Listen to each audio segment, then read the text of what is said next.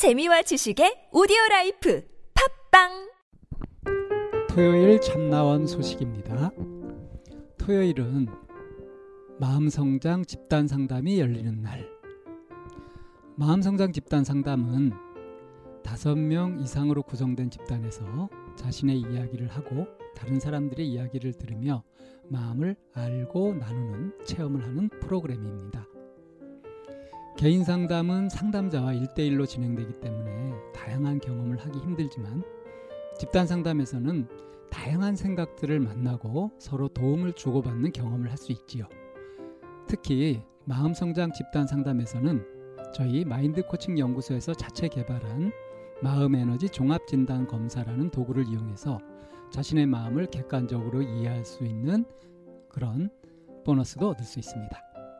한 달에 한 번 또는 두 번 정도 토요일 오전 9시부터 저녁 9시까지 12시간 동안 진행됩니다.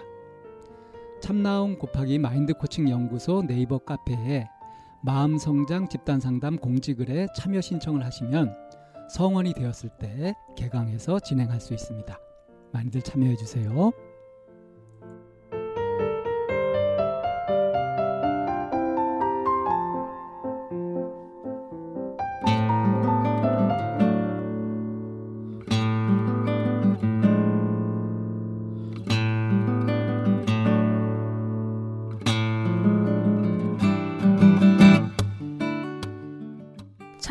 다섯 번째 시즌입니다. 우리 참나원은 여러분과 함께 만듭니다. 방문 상담이나 전화 상담은 연락처와 별칭을 사연과 함께 보내주시면 됩니다. 신청 방법은 chamna-one 골뱅이 다음점 넷 참나-원 골뱅이 다음점 넷으로 또는 카페 네이버에 참나원 곱하기 마인드 코칭 연구소 참나원 상담 신청 코너에 올려주시면 연락드립니다. 부부나 친구 또는 가족 상담도 환영합니다.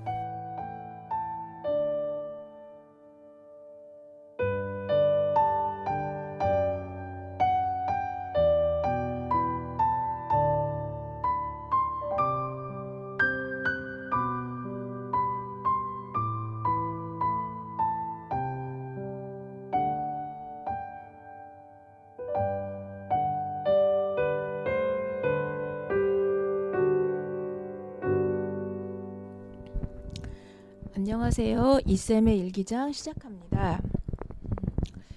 어, 사례 하나 읽어드릴게요. 사람들에게 도움을 주는 존재가 되고 싶다. 나는 나보다 다른 사람에게 관심의 초점을 더 모으고 있는 것 같다. 다른 사람들이 무엇을 필요로 하는지 말하지 않아도 나는 직감적으로 알 수 있다. 그리고 그것을 내가 채워줄 수 있거나 도움이 된다면 더없이 행복감을 느낀다. 그러다 보니 내게 도움을 청하거나 부탁하는 일이 많다. 예를 들어 시험 공부를 해야 하는데 사촌 동생의 부탁을 거절하지 못해 하루 종일 따라다니면서 물건 사는 일을 도와주는가 하면 헤어진 애인, 때문에 가슴 아파 하는 친구와 함께 밤을 세워주느라고 정작 내 할 일은 놓쳐버리기도 한다. 선물이 들어오면 벌써 이거 누구 줄까 하는 마음부터 든다. 누구에게 이 선물이 더 필요하고 좋겠는지 먼저 생각하면서 난 괜찮아 한다. 옷을 사러 가도 이 옷은 누구에게 잘 맞겠다 싶어 사오곤 해 예상보다 많은 돈을 지출하는 경우도 있다. 막상 필요한 사람에게 내 것을 포기하고 주었는데 별 반응이 없어 시큰둥해 하면 매우 서운하다. 사실 난 그렇게 서운함을 느낀 경험이 많다. 수업을 하면서 제가 사용하는 2번 유형의 사례 중에 하나입니다. 2번 유형의 사례를 공유를 하다 보면 많은 분들이 아니 많은 분들이 아니라 2번 유형인 사람들이 뭐라고 얘기를 하냐면 선생님 제 일기장 백, 언제 베껴 가셨어요? 라고 얘기하는 경우를 에, 애니어그램 클래스를 할 때마다 꼭 한 클래 한두 명 정도는 꼭 만나는 것 같아요. 2번 유형의 사람들은 음, 누군가에게 이렇게 도와주고 하면서 자기의 존재감을 아주 진하고 강하게 느낀답니다. 그런데 왜 도와주냐면 자기가 사랑받고 싶어서 관심받고 싶어서 그래서 이들은 눈을 뜨자마자 어디에 꽂혀 있냐면 레이더가 밖으로 꽂혀 있답니다. 그래서 어디 누구의 누가 누구 나의 도움이 필요한 사람 없나 하고 주변을 살펴보는 게 이들의 가장 큰 특징이지요. 그렇다면 이 사람들 어디 가면 만나볼 수 있을까요? 네, 맞습니다. 봉사하는 곳에 가면 이들은 여지없이 그곳에서 아주 물 만난 고기처럼 자기 일을 행하고 있답니다. 봉사하는 곳에 가서 자기의 그런 도움이 필요로 하는 사람들에게 자기의 도움을 나눠주고 그리고 그들로부터 받는 사랑과 관심에 대해서 굉장히 흡족해 하지요. 아, 어쩌면 이 애니어그램이라고 하는 부분에 대해서 설명을 들으면서 불편할 경우도 있어요. 왜냐하면 애니어그램이라고 하는 거는 우리가 집착이라는 것에 초점을 맞추고 그리고 건강한 수준과 보통 수준과 불건강한 수준으로 나누었을 때 보통의 수준에 대해서 주로 설명을 하기 때문에 어떤 분들은 어, 나 아닌 것 같은데 하거나 아, 왜 이렇게 부정적인 얘기만 해? 라는 그런 얘기를 하는 사람들도 가끔 만나볼 수 있거든요. 그래서 우리가 애니어그램을 공부할 때 가장 필요로 한 거는 솔직성과 자발성이라고 합니다. 내가 현재 어디에 위치 있는지, 어디에 와 있는지를 알아야지만 나의 방향을 정해서 내가 건강한 방향으로 자기 자신의 방향성을 정할 수 있지 않겠어요? 그래서 설명하거나 얘기되는 내용들이 비교적 부정적이거나 그리고 불편감을 가져올 수 있는 얘기 들일 수도 있어요. 어, 한편으로는 이렇게 생각하시면 돼요. 어, 불편하거나 부정적인 얘기가거나 아니면 어, 나인 것 같기도 하고 아닌 것 같아 라고 하면 어쩌면 보통의 수준에서 벗어나서 건강한 사람, 건강한 수준일 수도 있지 않겠어요? 그런 쪽에 포커스를 맞춰 보시면 될 것 같습니다. 네, 이번 얘기 계속 할게요. 그렇게 해서 도움을 받고 도움을 많이 주면서 그래서 이들에게 붙여지는 별명 중에 하나가 오지라퍼라고 하거나 안성댁일 수도 있어요. 음. 어떤 분 이번 유형이 와서 얘기하기를 자기는 고등학교 때부터 자기 별명이 안성댁이었대요. 그 안성댁이라는 말이 어디에서 왔는지 잘 모르겠어 어떤 특정한 지명에 붙어 있는 그 여자에게 붙여지는 전미사니까요. 그런데 왜 자기 별명이 안성댁이었냐면 학교 끝나고 집에 오면 엄마 친구들이 잔뜩 모여서 놀고 있었고 이 엄마 친구들을 즐겁게 해주고 이분들이 편안하게 놀게 하기 위해서 자기는 교복도 벗어 던지 교복도 벗, 벗어 던지고 그리고 팔을 걷어붙이고 주방에 가서 막 맛있는 음식을 해서 내놨대요. 그래서 친구 어, 엄마의 친구들을 굉장히 즐겁게 해드렸고 그리고 그런 부분에서 즐거워하고 행복해하는 걸 보면 자기가 너무 즐거웠다고 합니다. 그래서 그 어린 나이임에도 불구하고 자기는 못하는 게 없이 그 어른들이 하는 음식들도 척척 해내면서 그런 영향력을 뻗쳐서 자기 별명은 안성댁이었다라고 이렇게 얘기를 하고요. 그리고 오지라퍼인 사람들도 보면 길 가다가 힘들거나 어렵거나 한 사람들 보면 그냥 지나가지 않죠. 그들에게 항상 도움의 손길을 뻗치기도 하지 한답니다.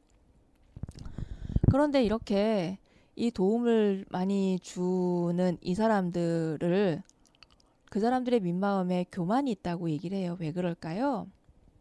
그래서 도와준다는 게 그래서 어려운 일입니다. 그 도와주는 거에 가장 최고의 기술은 물고기를 잡아서 주는 것이 아니라 물고기 잡는 기술을 가르쳐 주는 거라고 하지요. 물고기를 잡아서 줘 주면 받는 사람은 거기에 익숙해져서 자기가 물고기 잡을 생각을 못 하게 되거든요. 익숙해져 버리는 거지요. 그렇게 되면 결국 그 사람의 뭘 끊는 격이 된다고 해요. 아킬레스근을 끊는 격이 된다고 하지요. 그래서 그 사람이 자립할 수 있게, 그 사람이 스스로 일어날 수 있게 물고기 잡는 법을 가르쳐 주기에 시간이 많이 걸리니까 그냥 물고기를 줘버리고 말는 게 바로 이번 유형의 보통 수준의 아, 특성이랍니다. 그거는 곧 무슨 얘기를 하냐면 너는 내 도움이 없이는 아무것도 할 수 없어 라는 상황으로 만들어버리기 때문에 그래서 이들에게 민마음에는 교만이라는 게 깔려 있다고 얘기를 해요. 그래서 도움을 주는 거에 대해서 어, 성경책에도 나오죠. 왼손이 하는 일을 오른손이 모르게 하라라고. 이번 유형의 아주 건강한 대표적인 인물 중에 한 분이 마더 테레사 수녀입니다. 그래서 마더 테레사 수녀님은 뭐라고 얘기하냐면 사랑 자기의 사랑을 나눠주기 위해서는 자기의 사랑을 나눠주기 위해서 열심히 남을 돕고 사랑하라. 그러, 그러나 사랑하기 이전에 반드시 기도하라라고 얘기를 해요. 그건 무슨 얘기를 하냐면 그런 그건 무슨 얘기냐면 사랑하기 이전에 그리고 남을 도와주기 이전에 먼저 한번 깊게 자기 자신에 대해서 성찰을 해보고 기도를 해본 연후에 그리고 이 도움이나 이 사랑이 적절한지를 다시 한번 살펴보라고 하는 내면의 성찰로 돌려주는 거지요. 내면의 성찰 얘기가 나왔으니까 얘긴데 이번 유형은 내면의 성찰이라고 하는 부분에 있어서 힘들어해요.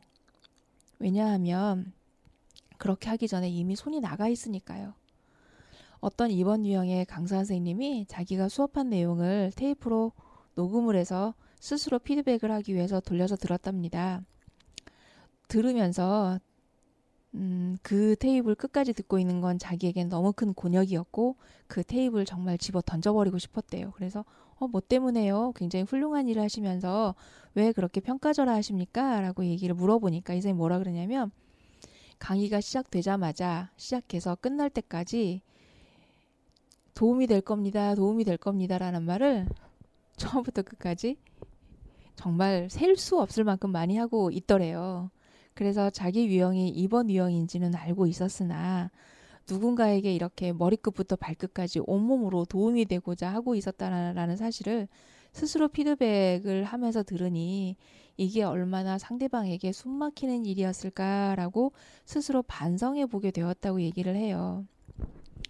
이런 것처럼 상대방이 원하지 않는데 도움을 받고 싶어 하지 않는데 내 눈에 도움이 보인다고 해서 도와주는 거는 그야말로 교만한 마음이라고 해요.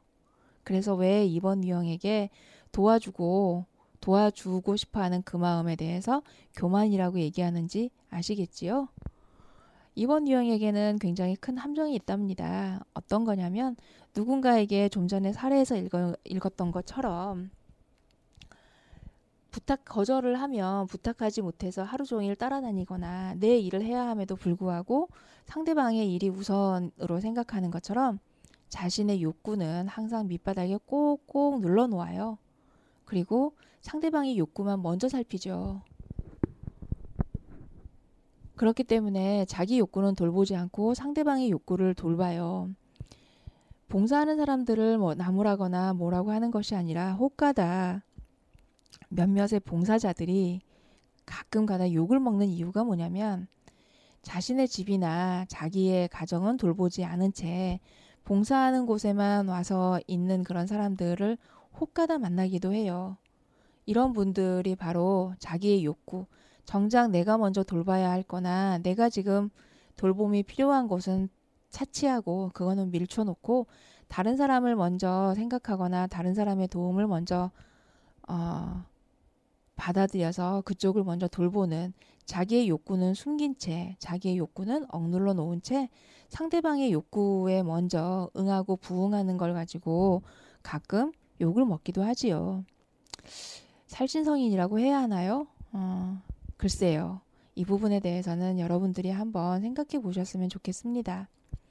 이렇게 자신의 욕구를 이렇게 꾹꾹 눌러 놓았기 때문에 이들에게는 자신만의 숨겨진 욕구가 따로 있다라고 얘기를 하, 해요. 그래서 그것을 가지고 솔직하지 않다라고 얘기를 하고요. 그럼 이런 이번 유형을 만났을 때는 어떻게 하면 좋을까요? 이번 유형에게 하는 얘기들이 뭐냐면 네 코 밑에 있는 코를 보라라고 얘기를 해요. 네 코가 석자면서 왜 남의 코만 닦아주러 다니느냐라고 얘기를 하죠. 그래서 이들에게는 그 먼저 자신의 욕구에 대해서 얘기할 수 있게끔 먼저 그 상대방에게 두 번, 세 번, 한 번 물어봐 주는 것도 좋아요. 이거 정말 네가 원하는 거야? 이거 진짜 네가 하고 싶었던 거야? 라고. 이번 유형들에게는 그렇게 해서 자기가 그게 진짜인지 아닌지 자꾸만 숨긴 채 속에다 눌러놓고 있기 때문에 자기 자신이 어떤 욕구를 가지고 있는지 잘 몰라요. 상대방이 욕구만 먼저 보기 때문에. 그래서 항상 도움을 주는 자리거나 남을 살펴야 하는 자리에 먼저 가 있기 때문에 이런 유형의 사람들이 교실 안에 학생이 있을 경우는 어떻겠어요? 선생님이 항상 이 아이를 먼저 부르게 되죠. 누구를 도와주라고, 누구를 안내하라고, 이런 자리에 자기가 잘 쓰여지는 그런 사람이기도 하답니다. 이번 유형의 이런 숨겨진 욕구는 뭐하고도 연결이 되냐면 자기의 자신의 숨겨진 욕구를 어, 욕구를 숨겨 놓은 채 소유하고 싶거나 그리고 그 자기의 사랑을 상대방에게 강요하고 있기 때문에 상대방이 가끔 불편하거나 힘들거나 부담스러울 수 있어요.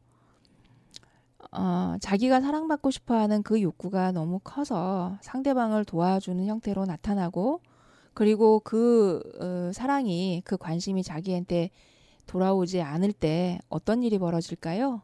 분노하거나 폭발하면서 그런 자기의 소유욕을 강하게 드러내기도 합니다. 그런 영화가 바로 굉장히 오래된 영화이지만 미절이라고 하는 영화에서 굉장히 극명하게 표현이 돼서 나오죠. 미저리에 있는 여주인공이 자기가 좋아하는 작가를 오랫동안 자기 집에 머무르게 하기 위해서 상대방이 도움 받을 일을 에, 무력으로 만들어 버리죠. 작가의 다리를 분질러서. 그래서 내 옆에다 묶어놓고 그리고 당신은 나의 도움이 필요해요. 라고 하죠. 왜냐하면 자기가 도움과 관심과 사랑과 애정으로 돌봤는데 그거를 이렇게 떨치고 가려고 하니 자기에게 사랑이 안 왔잖아요. 그래서 아주 그 건강하지 않은 불건강한 형태의 그런 그 도움의 형태로 나오면서 자기가 다시 그 사랑이 받고 싶다라고 하는 소유욕과 애욕으로 드러나면서 폭발적이고 그 분노가 가득 찬 그런 사랑으로 드러나면서 상대방을 굉장히 힘들게 만들어 버리는 일이 생기지요. 자, 이렇듯 이번 유형은 굉장히 많은 장점을 가지고 있거든요. 상대방이 무엇이 필요로 하는지, 상대방한테 무슨 도움이 필요로 하는지, 그리고 잘 알기 때문에 상대방의 공감도 굉장히 잘해요. 그럼에도 불구하고 이들이 사람들에게 가끔 가다 호응을 얻지 못하는 경우는 뭐냐면 이들의 숨겨져 있는 그 욕구가 삐죽삐죽 삐져, 삐져나와서 상대방에게 들키는 경우가 되겠지요. 그래서 이런 입원 유형을 만나게 될 때 그들에게 재차, 삼차 물어봐 주면 가장 좋아요. 이건 너, 정말 너가 원하는 일이야? 이거 진짜 네가 하고 싶었던 거야? 네 속마음을 나에게 한번 얘기해 봐. 라고 이번 유행에게 얘기해 주면 그 자신의 숨겨져 있는 그 욕구가 욕구를 드러내면서 욕구를 드러내는 게 관계를 해치거나 그르치는 일이 아니구나 라는 것을 경험을 통해서 알게 되면서 스스로 좀 더 이번 유형의 성숙한 모습으로 가려고 노력을 한답니다. 그래서 이번 유형은 먼저 밖으로 나가려고 하는 손을 잠시 바라보면서 잠시 그 상태에서 stay with it. 지금 이 도움이 필요한 걸까? 내가 뭘 바라거나 내가 뭘 얻고 싶어서 내가 이렇게 어, 손이 먼저 나가는 이런 형태로 가는 건 아닐까? 라고 하면서 잠시 머물러서 스스로에게 다시 한번 스스로에게 스스로 스스로에게 질문해 보는 그런 시간을 갖는 것도 이번 유형에게는 굉장히 유용하겠지요. 자, 이번 유형들 굉장히 훌륭한 덕목을 가지고 있고 남들이 미처 살펴보지 못하는 구석구석을 보는 눈을 보고 있음에도 가지고 있음에도 불구하고 먼저 자신의 욕구도 살피는 것이 그리고 그게 훨씬 중요하답니다. 자신의 욕구를 먼저 살펴서 그리고 상대방의 구석구석을 봐준다면 그거야말로 어, 보호가 되고 따뜻한 보살핌이 되지만 자기 자신은 살피지 않은 채 상대방만 돌봐주고 보살펴 준다면 상대방 입장에서는 그게 부담이 되겠지요. 자, 이번 유형은 이번 주에는 한번 스스로에게 이거 내가 정말 원하는 걸까? 하고 자신의 욕구를 돌보는 시간을 한번 가져보시면 어떨까요? 아니면 오늘 저녁 집에 가는 길에 어, 내가 먹고 싶은 반찬 하나 날 위해서 한번 마련해 보시는 것도 이번 유형은 굉장히 훌륭한 일이 되지 않을까 싶습니다. 자, 오늘은 이번 유형 여기까지 얘기를 해보고 다음에는 어떤 유형으로 찾아갈지 다음 시간에 뵙겠습니다.